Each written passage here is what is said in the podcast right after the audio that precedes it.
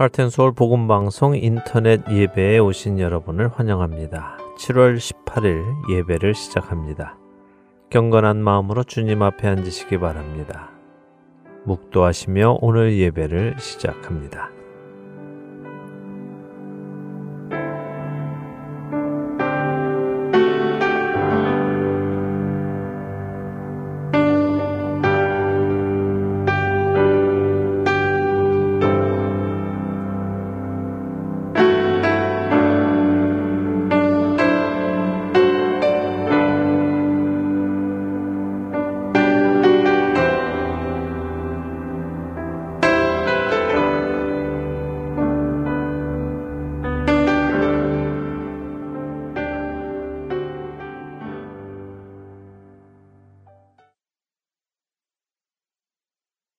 찬송하겠습니다. 새 찬송가 8장, 새 찬송가 8장, 통일 찬송가는 9장입니다. 통일 찬송가 9장. 거룩, 거룩, 거룩, 전능하신 주님 함께 찬송하겠습니다.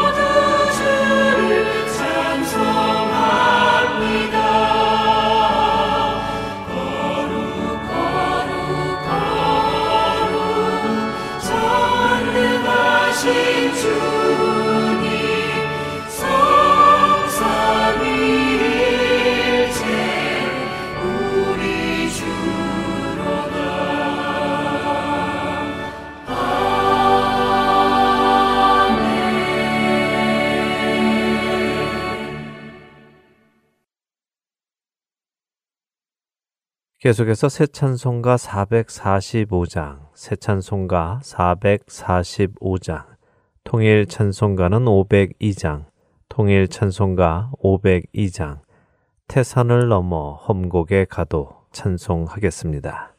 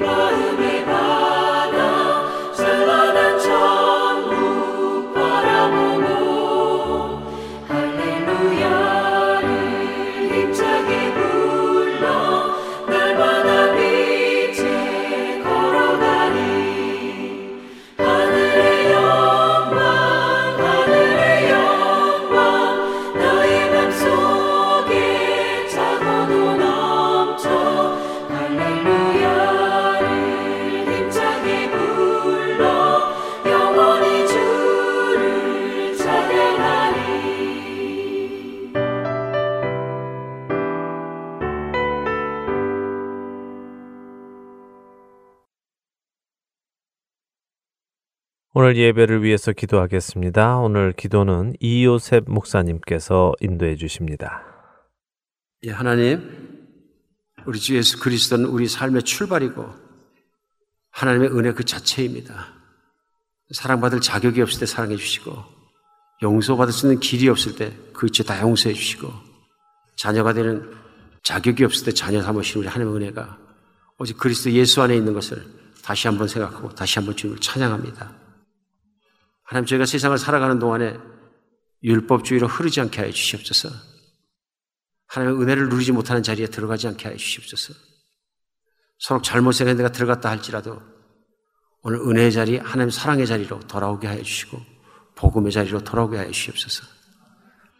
주님이 끌어가는 인생을 살게 하여 주시옵소서.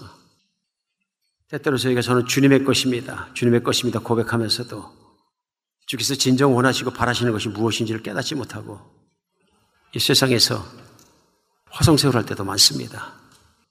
하나님 저희 붙잡아 주시어서 진정 내가 살아 숨 쉬는 동안에 이 땅에서 가치 있고 할 만한 일이 무엇인가 분명히 붙잡아서 주의 복음을 죽어가는 사람들에게 전하게 하여 주시옵소서. 우리 하나하나 그렇게 나가서 주님의 사도 같은 사람들이 되게 하시고 주님의 증인들이 되게 하여 주시옵소서. 우리 주 예수 그리스도 이름으로 기도합니다. 계속해서 찬송하겠습니다. 새 찬송가 329장, 새 찬송가 329장, 통일 찬송가 267장, 통일 찬송가 267장, 주 날 불러 이르소서 찬송하겠습니다.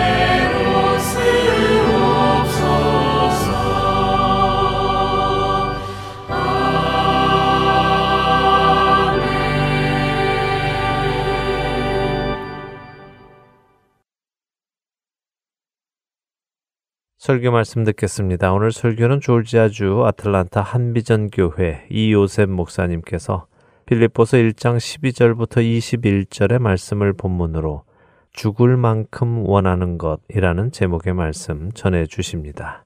먼저 성경 말씀 함께 읽도록 하겠습니다. 빌립보서 1장 12절부터 21절입니다. 빌립보서 1장 12절에서 21절. 다 찾으셨으면 함께 읽겠습니다. 형제들아 내가 당한 일이 도리어 복음 전파의 진전이 된 줄을 너희가 알기를 원하노라. 이러므로 나의 매임이 그리스도 안에서 모든 시위대 안과 그 밖의 모든 사람에게 나타났으니 형제 중 다수가 나의 매임으로 말미암아 주 안에서 신뢰함으로 겁 없이 하나님의 말씀을 더욱 담대히 전하게 되었느니라. 어떤 이들은 투기와 분쟁으로, 어떤 이들은 착한 뜻으로 그리스도를 전파하나니 이들은 내가 복음을 변증하기 위하여 세우심을 받은 줄 알고 사랑으로 하나 그들은 나의 매임에 괴로움을 더하게 할 줄로 생각하여 순수하지 못하게 다툼으로 그리스도를 전파하느니라. 그러면 무엇이냐? 거칠애로 하나, 참으로 하나, 무슨 방도로 하든지 전파되는 것은 그리스도니 이로써 나는 기뻐하고 또한 기뻐하리라. 이것이 너희의 간구와 예수 그리스도의 성령의 도우심으로 나를 구원에 이르게 할 줄 아는 고로 나의 간절한 기대와 소망을 따라 아무 일에든지 부끄러워하지 아니하고 지금도 전과 같이 온전히 담대하여 살든지 죽든지 내 몸에서 그리스도가 존귀하게 되게 하려 하나니 이는 내게 사는 것이 그리스도니 죽는 것도 유익함이라. 아멘. 설교 말씀 듣겠습니다. 예, 하나님은 성경을 통해서 말씀하십니다. 하나님 성경을 통해서 말씀해 오셨고 말씀하셨고 또 오늘도 성경을 통해서 말씀하십니다. 우리 구약의 시대 그러니까 이스라엘 백성들이 믿음의 공동체를 일어나는 시절에는 하나님께서 구약의 성도들을 향해서 지도자를 통해서 또 선지자를 통해서 말씀하셨습니다. 뿐만 아니라 하나님 그 아들 예수 그리스도 이 땅에 보내주셔서 마지막 시대에는 그 아들 예수 그리스도를 통해 직접 말씀해 주셨습니다.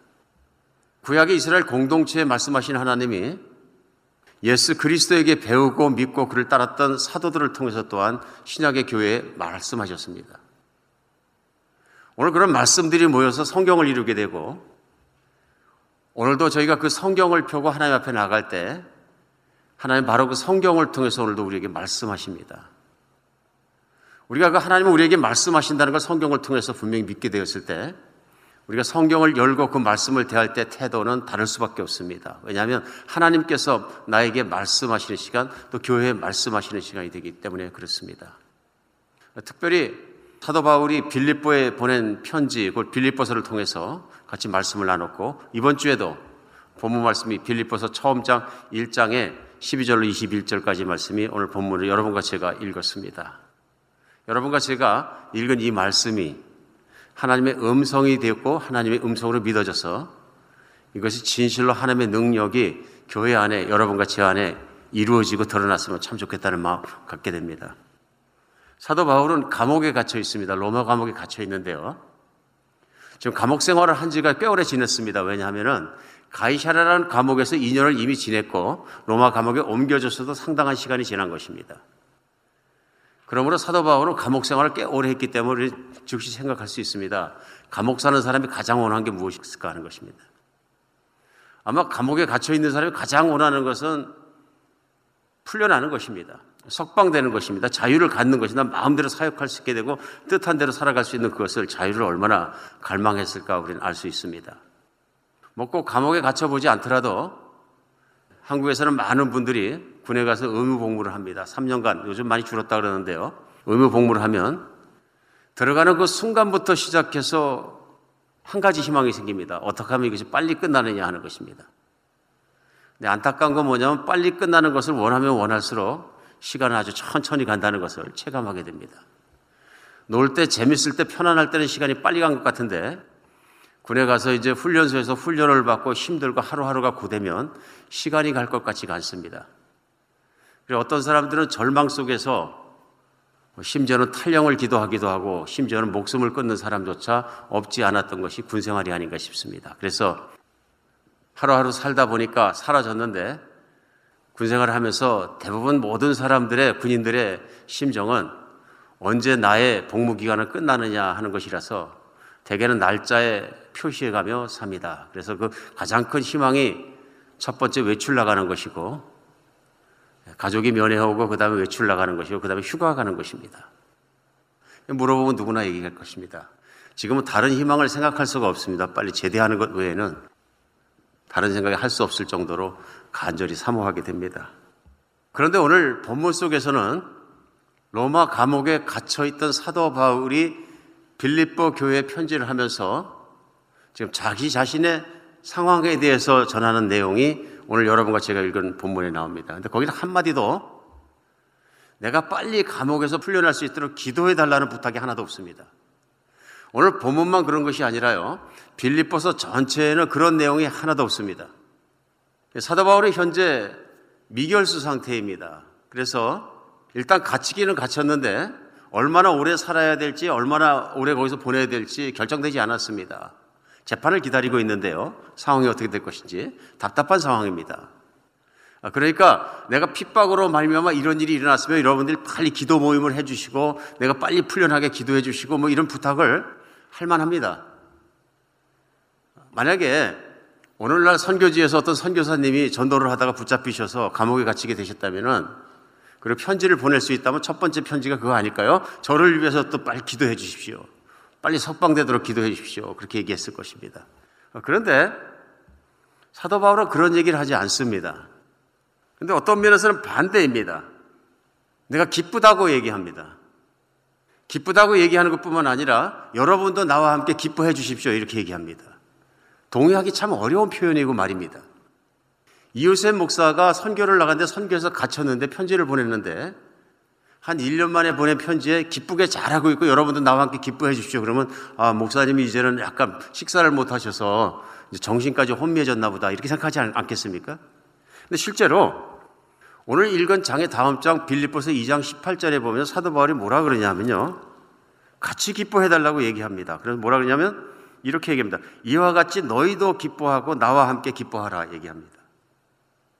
그 기뻐하는 이유는 뭐냐면 내가 갇혀 있고 하나님 앞에 하나님을 위해서 전제물처럼 재물처럼 바쳐진다 할지라도 그것이 내가 기뻐할 일이다 하고 얘기하면서요. 나는 그것을 기뻐하고 너희 무리와 함께 기뻐하리니 그것 때문에 여러분도 좀 기뻐해 달라 이렇게 얘기합니다.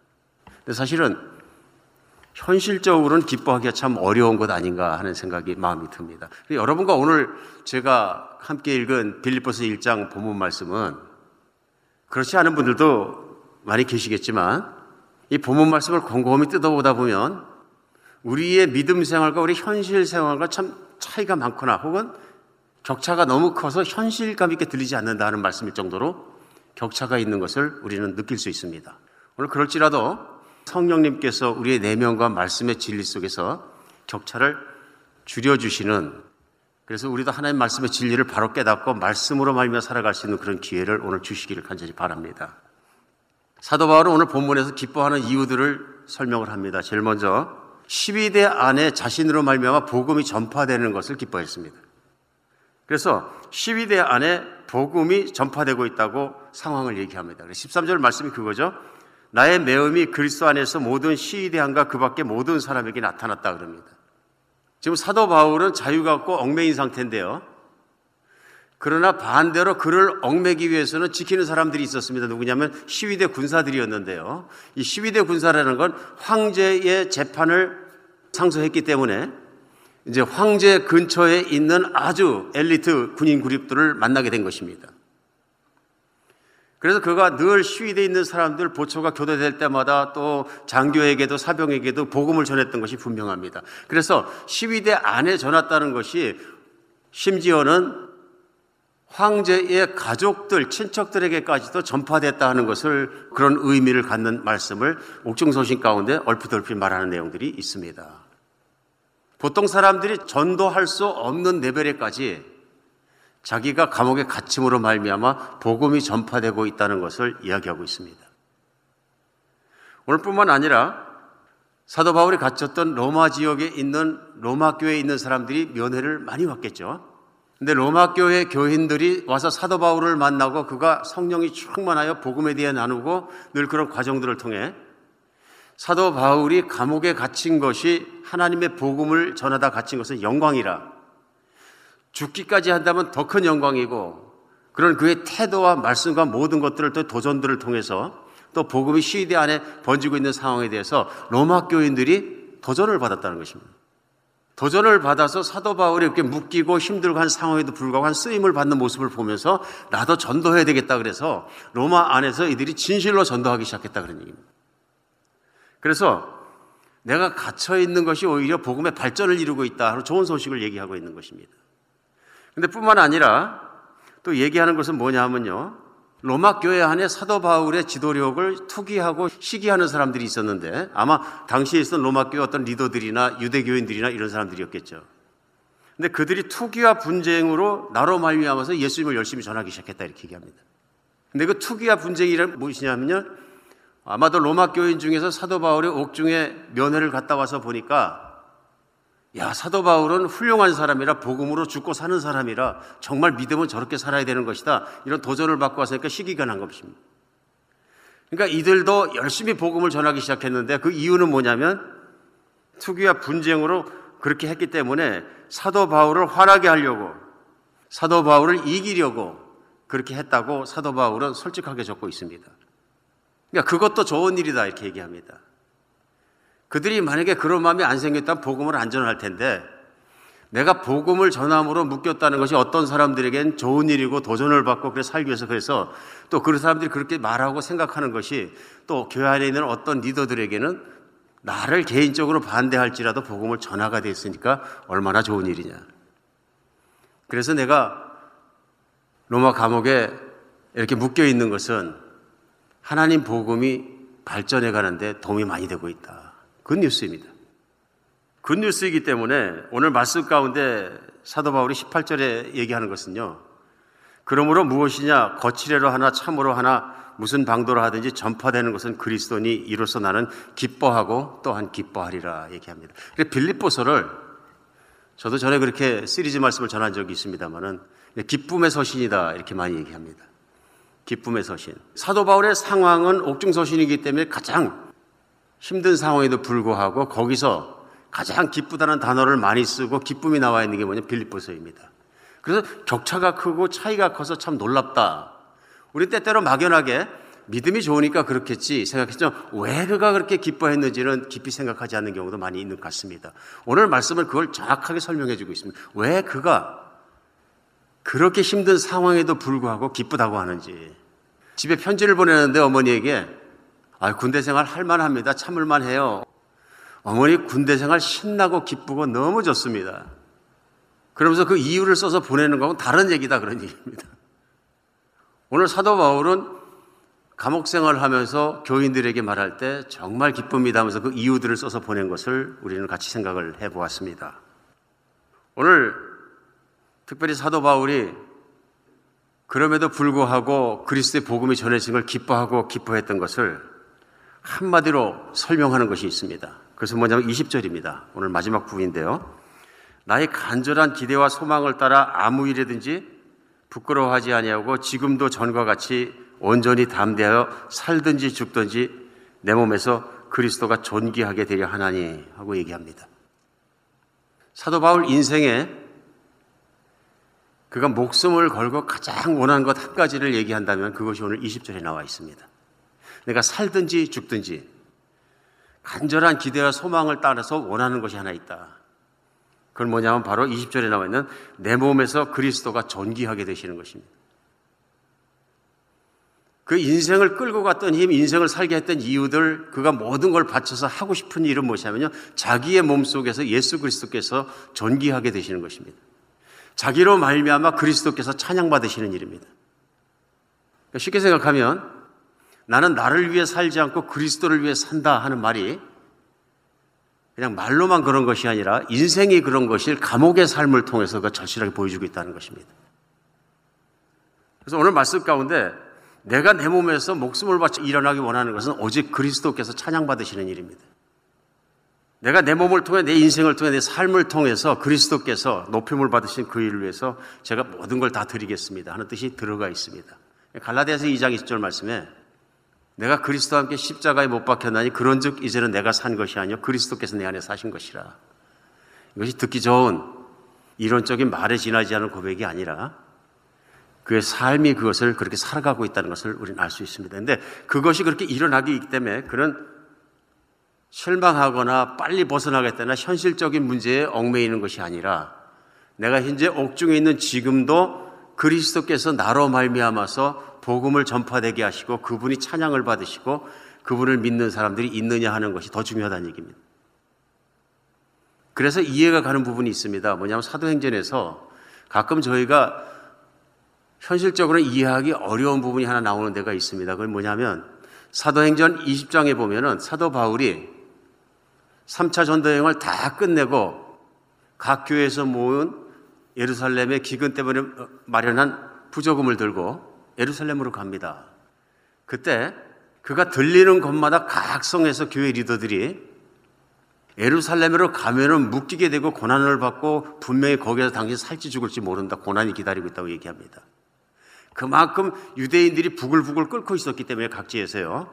유대인들이 모여 사는 예루살렘으로 가면은 상식적으로도 금방 할 수 있는 것입니다. 그러면 어디 해외 지역에서는 그 도시만 그냥 도망 나가면 끝났었는데 유대인들의 핍박이 이제 그들이 모여 있는 지역 예루살렘으로 돌아가게 되면 당신은 죽는다 하는 건 상식적으로도 추측 가능한 것입니다.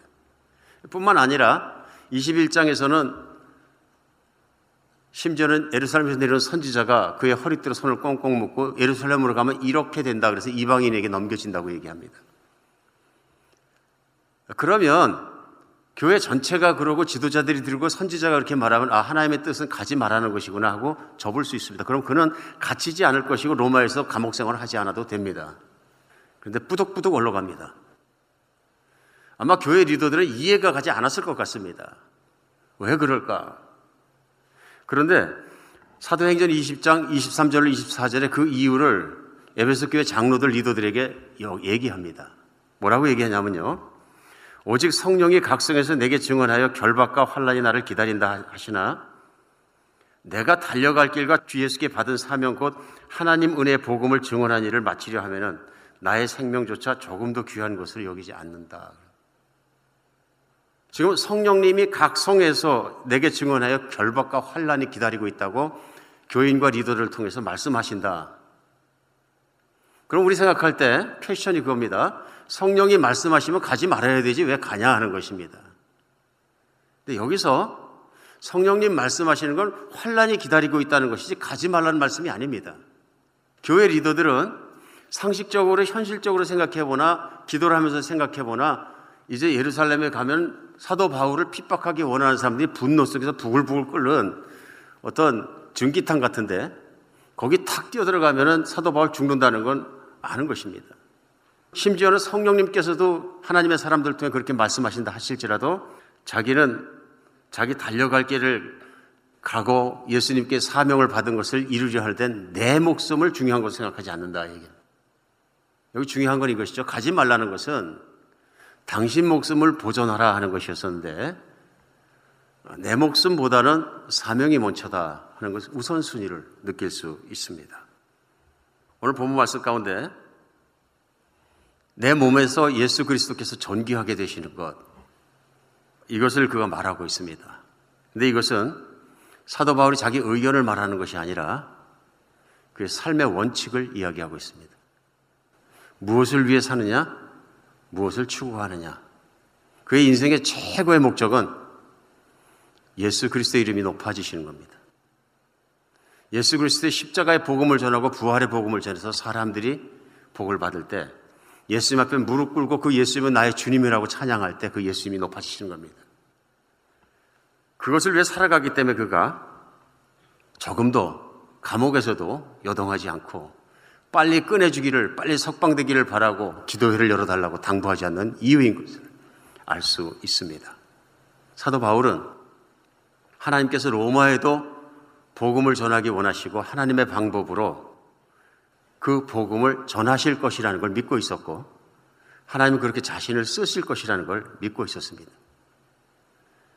정말로 그래 지금 생각해 봐도 하나님께서는 기묘한 방법으로 보통 그리스도인들이 접근할 수 없는 길 황제 수하의 가장 핵심적인 요원들이 있는 곳까지 사도 바울의 복음이 밀고 들어가게 하신 것입니다. 현실로 봤을 때는 이해가 가지 않는 일입니다. 믿음으로 봤을 때는 사도 바울 같은 사람이기 때문에 믿음의 사람이기 때문에 하나님께서 멋지게 사용하고 계신 것을 우리는 알 수 있습니다. 그래서 사도 바울은 감옥에 갇혔지만 편지를 쓰면서 이게 다 마귀가 이렇게 한 일이라고 비난하지 않습니다. 쉽게 할 수 있는 일이죠. 마귀가 내 길을 맞아서 감옥에 갇히게 하고 힘들게 하고 복음의 길을 해방하고 이 마귀를 대적해주고 영적 전쟁을 해주고 기도를 해주고 중보기도 해주고 막 얘기하기 쉬운데요. 마귀 얘기 하나도 하지 않습니다. 뿐만 아니라 황제에 대해서도 얘기하지 않습니다. 정말 유대인들이 잘못해서도 유대인에 대해서도 얘기하지 않습니다. 그는 오직 한 가지에 대해서 얘기합니다. 주님에 대해서 얘기합니다.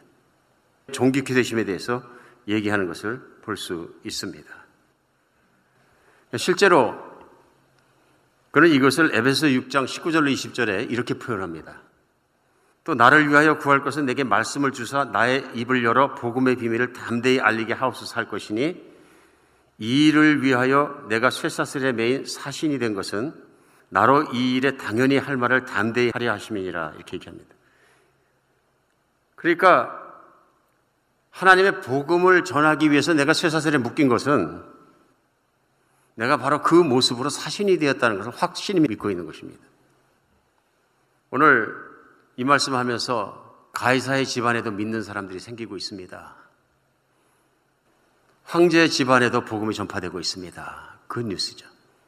오늘 빌립보 교인들을 향해서 내가 갇혀 있어도 힘을 내십시오 하는 것보다 지금 사도 바울이 내가 갇혀 있으나 나로 말미암아서 그리스도의 복음이 전파되고 있고 또 로마에는 좋은 일들이 많이 일어나고 있습니다. 오히려 내가 갇힌 것이 하나님 나라를 위해 유익하게 쓰임 받고 있습니다. 그러므로 여러분도 힘을 내고 여러분도 주변에서 하나님께 존귀케 되시는 여러분의 삶과 몸을 통해서 예수 그리스도께서 영광 받으시는 그런 일들을 하십시오 하고 빌립보서는 도전하고 있는 것입니다. 예, 오늘 말씀 속에서 우리 참으로 생각해 볼 것이 있습니다. 그것이 뭐냐면 내 믿음이 실제로 확실하게 현실적으로 살아있는 믿음이냐 하는 것입니다. 우리 때때로 살아가면서 내 믿음이 살아있는 것인지 잘 감각하지 못하고 살 때도 있는 것 같습니다. 그런데 우리도 살아가면서 믿음이 실제로 살아나는 것을 경험할 수는 있습니다. 대개 어느 경우냐면요. 이제는 정말 내 힘으로 어쩔 수 없는 위기에 몰리게 되면 믿음이 살아나야 합니다. 여러분 한번 생각해 보십시오. 내가 오늘 모든 것이 평안하고 안정된 상태에서 하루하루 똑같은 일상을 반복하고 살 때 믿음과 내가 갑자기 병원에 갔는데 암 때문에 내가 한 달도 못 산다는 통고를 받았을 때 마음은 같을 수는 없는 것입니다. 여러분 안 그렇습니까? 이제 그때는 하나님이 실제로 살아계셔야 되고 실제로 나를 도와주셔야 되고 실제로 말씀하셔야 되고 살아계신 하나님을 만나야 된다는 강력한 믿음의 열망이 생기지 않겠습니까? 하나님 살아계셔야 된다. 내 아이가 다쳐도 그렇고 우리는 절박함 속에 들어가서 하나님께 매어 달리게 된다 하는 것입니다. 많은 경우에 실제로 하나님을 만난 증언이 우리 믿는 사람 가운데서 종종 나누어집니다. 나는 그때 하나님을 진짜로 살아계시다는 걸 만났다. 그러니까 신앙 속에 우리의 삶 속에 하나님이 진짜로 살아계시느냐 아니면 내 생각과 관념 속에만 그대로 계시느냐 역사하시느냐 하는 실제적인 믿음이 얼마나 중요한가 우리 알 수 있습니다. 오늘 사도 바울에게 늘 하나님은 살아계신 하나님이십니다. 믿음이 살아있기 때문에 현실 속에서도 살아있는 믿음이 현실을 이기는 하나님의 뜻을 드러내는 그런 삶을 살 수 있었다는 것입니다. 오늘 사도바울과 같은 삶을 살기 위해서 분명히 필요한 것이 있습니다. 그것이 뭐냐면 나는 죽고 예수님으로 사는 것입니다. 내가 예수님을 믿는 것은 성경의 표현대로 하면 사도 바울의 표현대로 하면 나는 죽는 것입니다. 내가 예수님을 만나기 이전에는 내가 살았고 예수님은 살아계신 하나님이 아니었는데 예수님을 만났다는 얘기는 무엇이냐면 그리스도께서 십자가에 나를 위해 피 흘리고 못 박혀 죽으신 것이 나의 죽음이고 내가 그 십자가에서 죽은 것으로 내 죽음을 받아들여야 예수님이 그때부터 살아나신 나의 주인이 되신다는 이것이 그리스도인 아닙니까? 이것이 거듭나는 길이고 이것이 바로 예수님의 주권이 내 안에서 드러나신 것인데 사도 바울은 이것이 명확하게 그렇게 믿어지고 사라졌다는 것을 오늘 본문 가운데 얘기했어. 내가 사는 것도 그리스도니 마지막 절입니다. 그렇죠? 죽는 것도 유익함이라 누구를 위해? 예수 그리스도를 위해. 그분이 내 몸 안에서 존귀하게 되시기 위해서는 내가 그분을 위해 살고 그분을 위해 죽는데 내가 사는 것도 그분을 사는 것이 삶이 나에게 하나님을 존귀케 하는 일이지만 죽음도 그분을 위해서 죽는다면 그것도 좋은 일이라. 그러니까 사나 죽으나 주의 것이로다. 오늘 이 말씀 속에 격차를 혹시 느끼십니까? 나의 믿음이라는 것과 성경에서 나와 있는 사도 바울의 믿음이 얼마나 격차가 있는 것인가. 그런데 오늘 분명한 것은 사도 바울이기 때문에 그분만을 위한 삶을 얘기하지 않고 오늘 사도 바울의 19절과 20절의 고백, 오직 내 몸에서 예수 그리스도가 존귀하게 되시는 것이라는 고백은 모든 그리스도인들의 삶의 원칙입니다. 모든 그리스도인들은 나는 죽고 예수 그리스도가 내 안에 주님으로 살아계시는 그 고백과 그 믿음을 통해서 다시 살아난 사람들입니다. 그러므로 그리스도인들이 죽고 살 때는 이제는 예수 그리스도를 위해 죽고 예수 그리스도를 위해 사는 것은 당연한 일입니다. 그럼에도 불구하고 때때로 우리는 그리스도를 위해 사는 것이 아니라 나를 위해 사는 경우가 많습니다. 어쩌면 우리는 살면서 철저하게 나를 썰빙합니다. 나라는 존재가 기쁘게 하기 위해, 나라는 존재가 행복하기 위해, 나라는 존재가 만족하기 위해, 또 그 모든 믿음도 그것을 썰빙하고 있습니다. 그것을 섬기고 있습니다. 오늘 사도 바울의 고백과 말씀과 격차가 크게 느껴진다면 그 이유는 한 가지입니다. 내가 누구를 섬기고 있느냐 하는 것입니다. 내가 무엇을 섬기고 있느냐. 그래서 우리는 스스로에게 질문해 볼 수 있습니다. 내가 오늘을 살아가면서 죽을 만큼 내가 원하는 것은 무엇인가? 오늘 사도 바울이 오늘 표현대로 하면 내가 죽기까지 원하는 것은 그리스도께서 내 안에 존귀케 되시는 것인데 나는 과연 내가 죽기까지 내 안에서 이루기 원하는 것은 무엇인가? 무엇을 내 소중히 생각하는가? 생각해 봐야 합니다. 오늘 말씀은 우리 앞에 그 질문을 던지고 있습니다.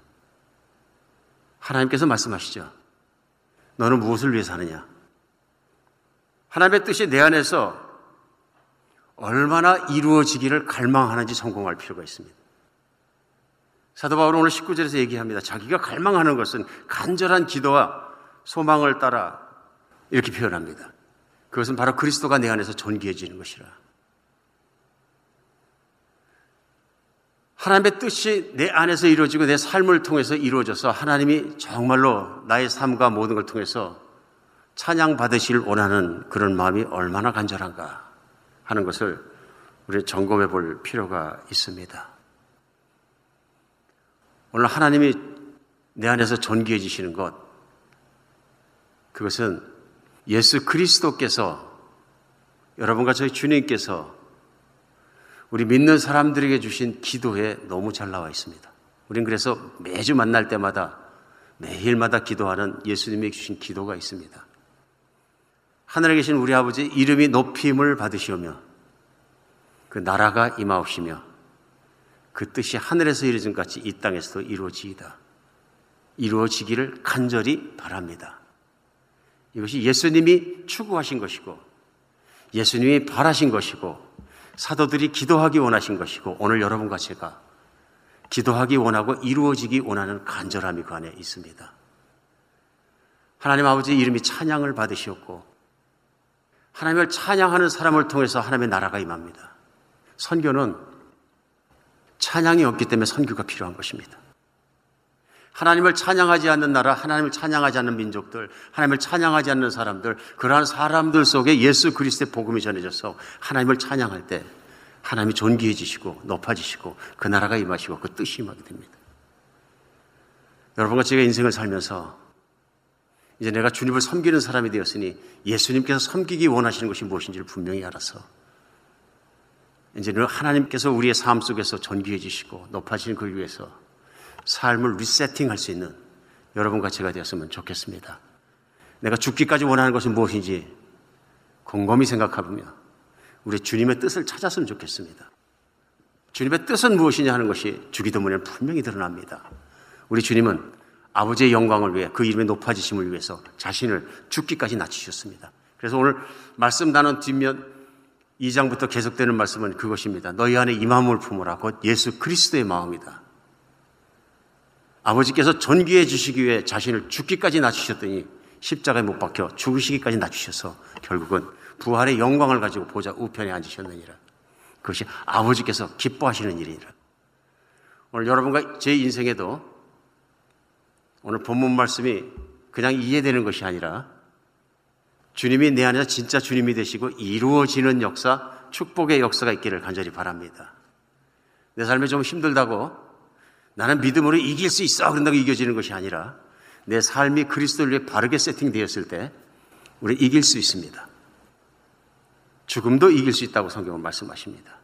그래서 내 자신이 힘이 아니라 성령의 감동하신 가운데 내 인생이 바르게 세팅되어 있고 바른 것을 원하게 될 때 우리가 이길 수 있는 힘이 하나님으로부터 오는 것입니다. 기도하겠습니다. 하나님 오늘 짧은 말씀이지만 그 말씀이 우리 영혼을 쪼개게 하여 주시옵소서. 그 말씀이 내 믿음을 드러나게 하여 주시옵소서. 그 말씀이 내 미래를 밝히게 하여 주시고 그 말씀이 내 영혼을 깨어나게 흔들어 주시옵소서. 나와 예수님은 어떤 관계이고 내가 믿는 예수님은 내 안에서 어떤 분이신가 바로 세팅할 수 있도록 도와주시옵소서. 하나님 사도 바울이기 때문만이 아니라 모든 그리스도를 믿고 주님으로 부르는 사람들에게 주신 하나님의 말씀이 우리의 영혼을 바닥부터 새롭게 하실 줄 믿습니다. 우리 주 예수 그리스도 이름으로 기도합니다. 다 함께 일어나셔서 새 찬송가 459장, 새 찬송가 459장, 통일 찬송가 514장, 통일 찬송가 514장, 누가 주를 따라 부르신 후에 이요셉 목사님의 축도로 오늘 예배 마치도록 하겠습니다.